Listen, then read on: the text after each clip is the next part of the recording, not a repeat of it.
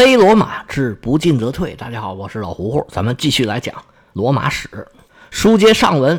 在坎尼之战以后，汉尼拔和罗马人逐渐拉成了军事，从原来的激烈会战变成了慢慢的互相磨。在这个时候呢，汉尼拔就寻求外部的力量，想要打破这个均衡。其实在罗马的周围，他的敌人还挺多的，汉尼拔已经拉拢了离他最近的高卢人，他还安排了自己的弟弟，想要从西班牙组织军队，走他的老路，越过阿尔卑斯山到意大利增援他。但是因为西比亚兄弟跟汉尼拔的弟弟哈斯德鲁巴在西班牙反复的纠缠，几年时间这个任务也没完成。汉尼拔想拉拢的罗马的另一个对手是马其顿。其实马其顿跟罗马是有实质上的纠葛的，他是汉尼拔的天然盟友，汉尼拔在出兵的时候就跟他们有了联络，但这时候马其顿自顾不暇，汉尼拔这边呢也没有准谱，所以开始马其顿的反应就很冷淡。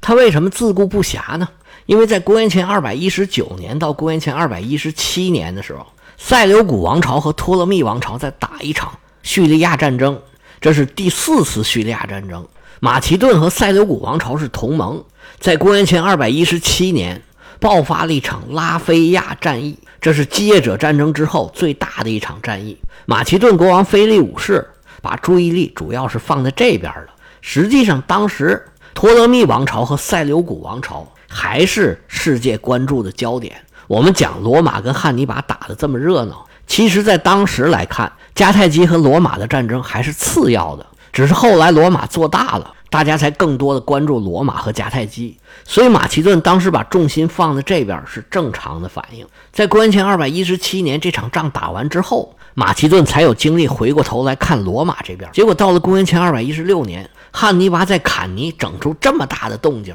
腓力五世这时候可就坐不住了，但是他想出兵也没有那么容易。罗马人在希腊一顿搅和，而这位马其顿国王腓力五世又不是什么雄才大略的人物，最后也没有跟罗马打一个像样的仗，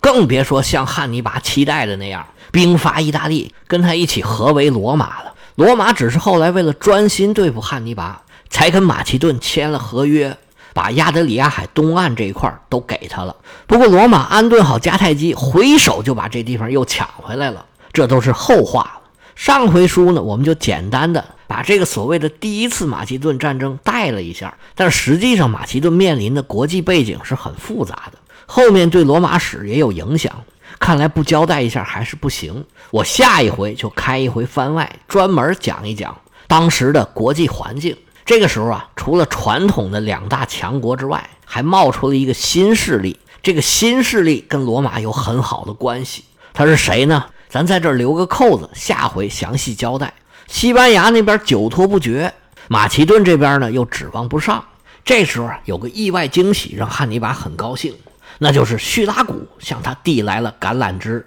汉尼拔的计划里边应该是没有西西里岛的，因为用他有限的兵力，意大利这边已经忙活不过来了，他已经没有精力往西西里去分兵了。不过得到这个消息之后呢，迦太基政府是很高兴的，因为离迦太基最近的就是西西里岛。当时第一次布匿战争之后彻底失去西西里岛，迦太基人必然是心有不甘，而叙拉古作为西西里岛上最大的城邦，愿意投奔迦太基，他们就看到了重新夺回西西里的希望。迦太基人对失去几个大岛一直是耿耿于怀，在坎尼之战的第二年开春，他们曾经派军队试图夺回萨丁岛，率军的这位将领啊，名字叫做秃头的哈斯德鲁巴。这位突将军本来呢是想去突袭的，结果天气一直不好，他还没出发呢，罗马人的增援就已经到了。双方一交战，这位突将军就被罗马人给抓住了，这次突袭也就告吹了。撤退的舰队又中了罗马人的埋伏，这次突袭撒丁岛是彻底失败，这也是迦太基人对撒丁岛的最后一次军事行动了。对撒丁岛他们都这么挂着，对西西里岛更是心心念念。这回叙拉古向他们示好，那当然是很高兴了。叙拉古从第一次布匿战争开始就是一直站在罗马人这边的，这一站站了这么长时间，老建主西罗也站累了，七老八十了，始终抵抗不过死神的召唤。在坎尼之战的第二年，也就是公元前二百一十五年，西罗就死了，他孙子继位，他孙子名叫西罗尼姆斯，像汉尼拔递橄榄枝的就是这个人。当时他只有十五岁，搁现在也就是初中毕业新高一的学生。他接待了汉尼拔的密使，赶走了罗马的使者，这下可就乱了。实际上对于叙拉古来说呀，迦太基和罗马保持军事是他唯一生存的机会，因为跟罗马和迦太基相比，叙拉古都是一个小国。罗马和迦太基并立的时候，他还可以兼于齐楚，你不管站在哪一边，对方都不能把你怎么样。但是一旦这两个大国决出胜负了，叙拉古存在的意义就没有了。而这位新建主要换边，马上就引起了叙拉古的思想混乱，有赞成的，有反对的。叙拉古人其实对罗马人、对迦太基人都不相信，他们到底怎么办呢？其实也没有一个准主意。结果这位新建主的倒戈行为就引起了叙拉古的政治混乱，这位刚继位的小建主西罗尼姆斯就被人给刺杀了，这下就更乱了。有人想趁机在叙拉古实行民主制，因为他们是希腊人嘛，各个城邦都有民主派。也有人打算干脆就建个王国就得了。有人想投靠罗马，有人想投靠迦太基。在这么混乱的时候，就变成了有枪就是草头王。汉尼拔的两个密使，就是咱们说的希波克拉底和埃匹库达斯，他们在这个关键的时刻起到了关键的作用。这两位密使啊，发现机会来了，就离开了叙拉古，四处招兵买马。这个时候罗马看到了叙拉古的局势不对，他们也非常的重视，赶紧的派了一个罗马的大锤，最能打的将军，名字叫做马尔库斯马塞卢斯，这是上一任的执政官，因为今年还要打仗，又把他选成执政官，这连任了。汉尼拔这两位密使离开叙拉古，来到了旁边的一个小城，叫做里奥提尼。马塞卢斯是尾随而至，随后就把这小城给拿下来了。在战斗的过程之中，马塞卢斯抓到了一些罗马逃兵。按照规矩，罗马人对于逃兵的惩罚就是脱光了衣服，然后用鞭子抽，棒子打，打的差不多了，不管这人死没死，这脑袋都要砍下来。希波克拉底这哥俩侥幸得活，在回叙拉古的路上，哎，怎么那么巧，遇上了一支雇佣军部队。这部队里面就有很多罗马的逃兵，本来他们是打算增援罗马的，一听这逃兵的待遇，这些人都吓坏了，我这去是送死了吗？可不去了。这两位密使一看有机可乘，就运用自己三寸不烂之舌，两行伶牙俐齿，说你们别去增援罗马了，以后啊跟我们混吧。现在叙拉古处于真空状态，王位空缺，我们一去就能拿下叙拉古的控制权，以后啊跟着我们吃香的喝辣的。这些雇佣兵一看啊有门，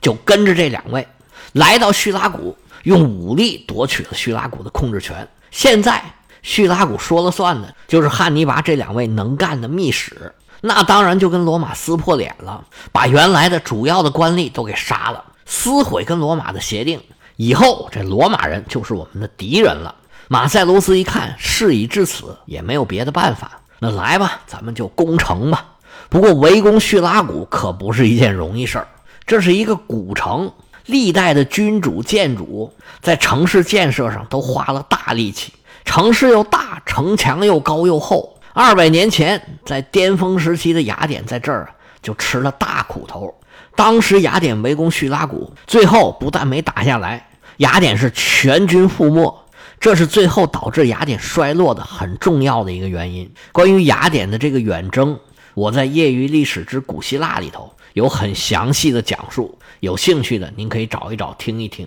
但是马塞卢斯既然已经来到了西西里，你没有第二条路可走，要做的就是围攻叙拉古。他围攻叙拉古那肯定是特别的缺人呐、啊。好巧不巧，在西西里岛上正好有一群人，那就是发配到这里的坎尼军团。得知马塞卢斯想要围攻叙拉古的时候，坎尼军团就向马塞卢斯请愿说，打仗正好是用人之际，把我们也给带上吧。其实马塞卢斯对他们印象还挺好的，于是呢就给元老院写信，结果元老院给了马塞卢斯一个模棱两可的回复，那大概意思就说呀，这些士兵啊以前可是犯过错误的，你老马元帅要觉得他们还行，你要用他们呢，那也不是不行。但是这些人呢，无论他们是英勇作战得到奖励了，还是最后回到意大利了，他们该服役还得服役，这个兵役是不能免除的。意思就是说，你爱用就用，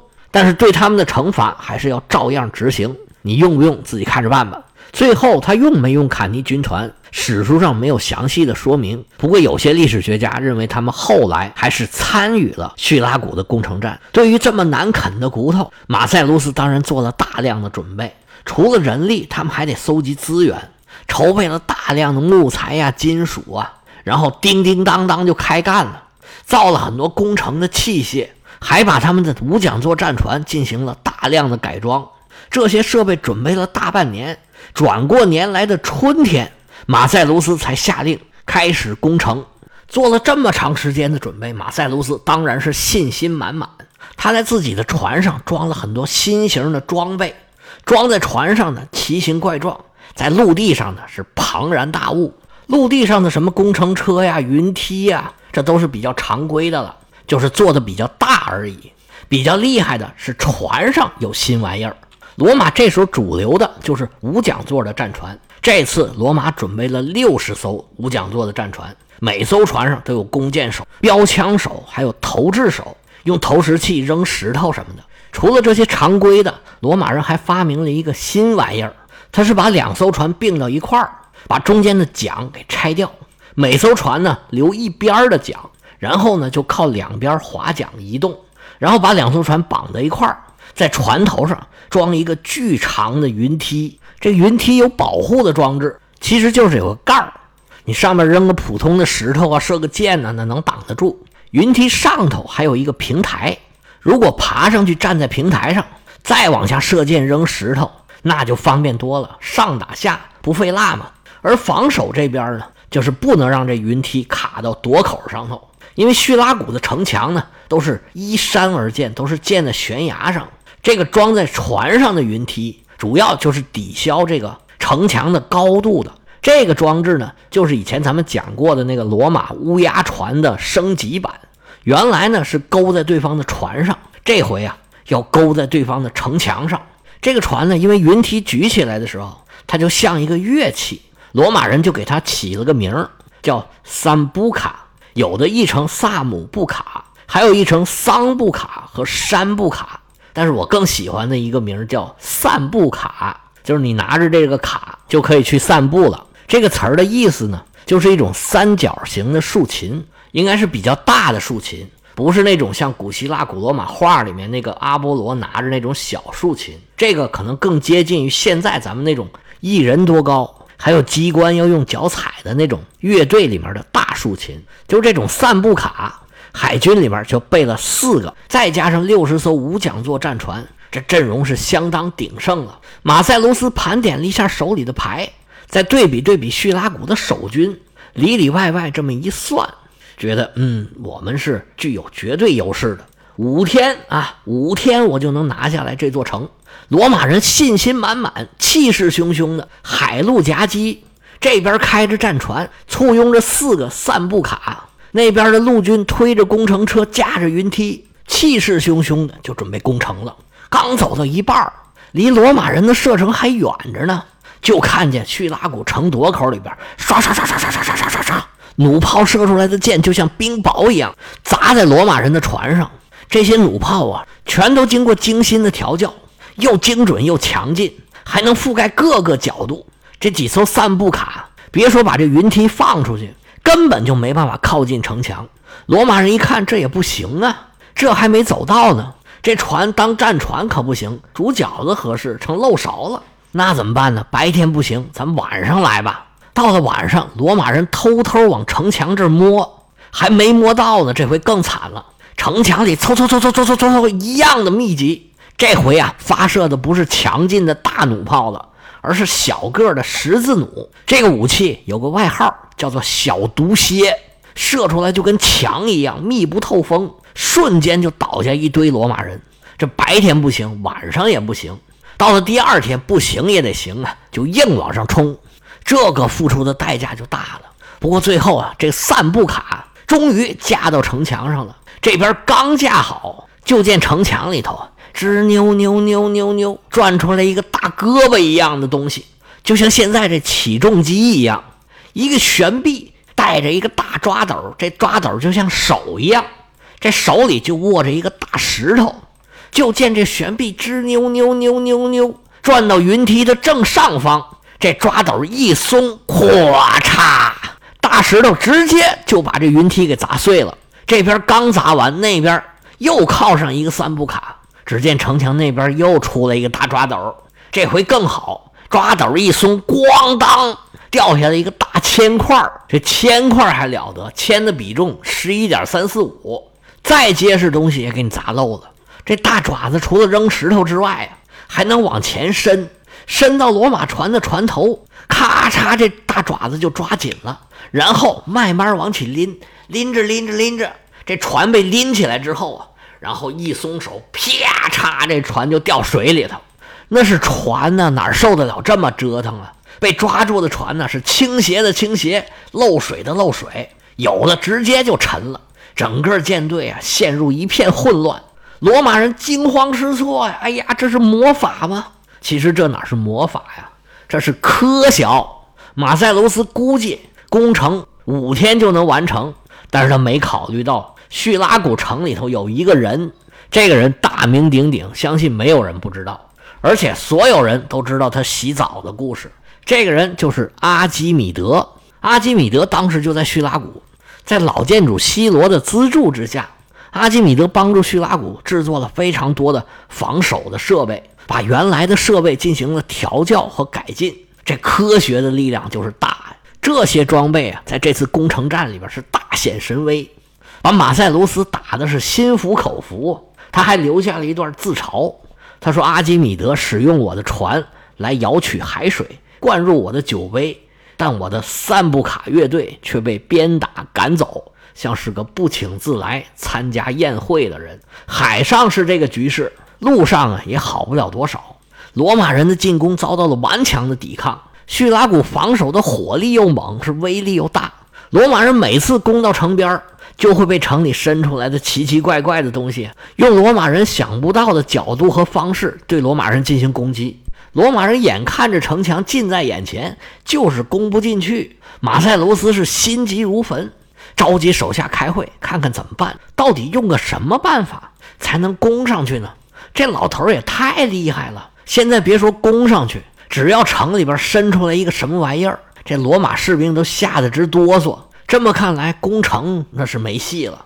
罗马人都已经被打怕了。阿基米德这脑子太厉害了，罗马人知道自己就算想什么办法能把现成的这些招都给破解了，这老头啊肯定还能想出新的办法。那算了，攻城我们干脆就不攻了，攻城不行，咱们改围城。叙拉古这么大的城市，要吃要喝，常规的武器我攻不进去，我就使用一个新的武器，那就是饥荒。跟以前雅典人围叙拉古不一样，这次罗马人拥有制海权，罗马人水陆两边把叙拉古围的是风雨不透，水泄不通。要是这么围下去，用不了几天，城里的粮食就得吃完。马塞卢斯说：“我不打你，饿我就把你给饿死。”随后他派了三分之二的部队在叙拉古这围城，自己带着三分之一去周边干别的事儿去了。听说叙拉古被围了，那迦太基不能袖手旁观啊，